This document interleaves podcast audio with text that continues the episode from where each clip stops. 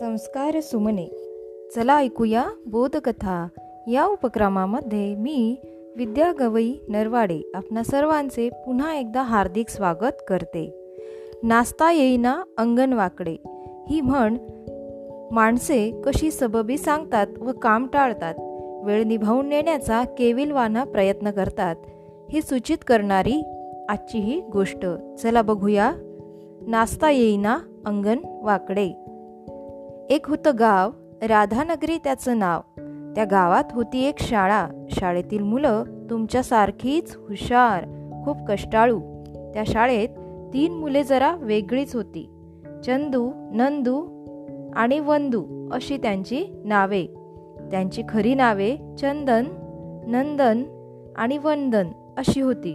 परंतु त्यांच्या नावाचे सरळ उच्चार कोणीच करत नसे. कधीकधी तर त्यांच्या माघारी चंद्या नंद्या आणि वंद्या असेही लोक त्यांना म्हणत. त्यांच्या कानावर ते गेले तरी ते काहीच करू शकत नसत. त्यांचे लक्ष अभ्यासापेक्षा इतर गोष्टींकडे जास्त असे. करायचे काहीच नाही पण सांगायचे आभाळा एवढे. अशी त्यांची खोड होती. साऱ्या गावाला त्यांची ही खोड माहीत होती. त्यांच्या वागण्याचा इतरांना त्रास होई. गावातील लोक त्यांच्या आईवडिलांकडे तक्रार करीत. तीही बिचारी निमूटपणे ऐकून घेत सगळे. कारण त्यांची मुले होतीच तशी. आई वडीलही त्यांच्या वागण्याला कंटाळले होते. त्यांच्या खोड्या वरचे वर वाढतच होत्या. काही काम न करता त्यांना आयते फळ हवे असायचे. पण ते कसे मिळणार? परंतु ते तिघे काही कृत्या काढून वेळ मारून नेत अनेकदा.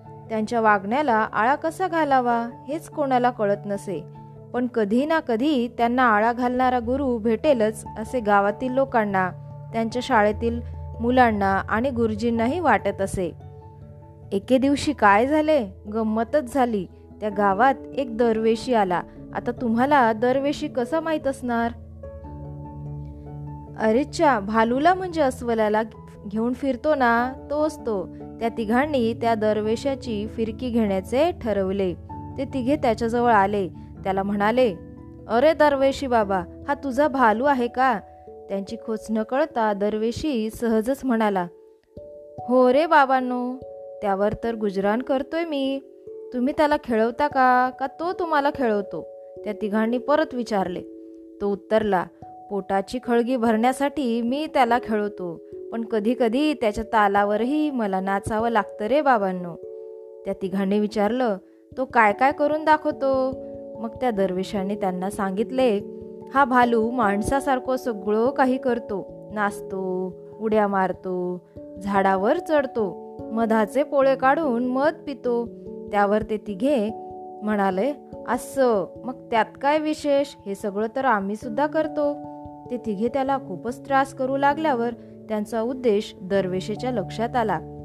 तेथून काही माणसे चालली होती. यांचे संभाषण ऐकून तिथे थांबली.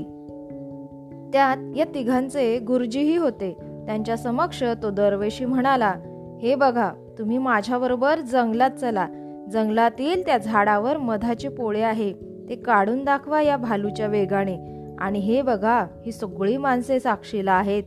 तुम्ही जंगलात झाडावर चढून मधाचे पोळे काढणार. त्यावर तेथे जमलेली माणसे व त्यांचे गुरुजी म्हणाले हे बरोबर आहे तसंच करूया. चला लवकर. त्या माणसांनाही या तिघांची फजिती पाहायचीच होती.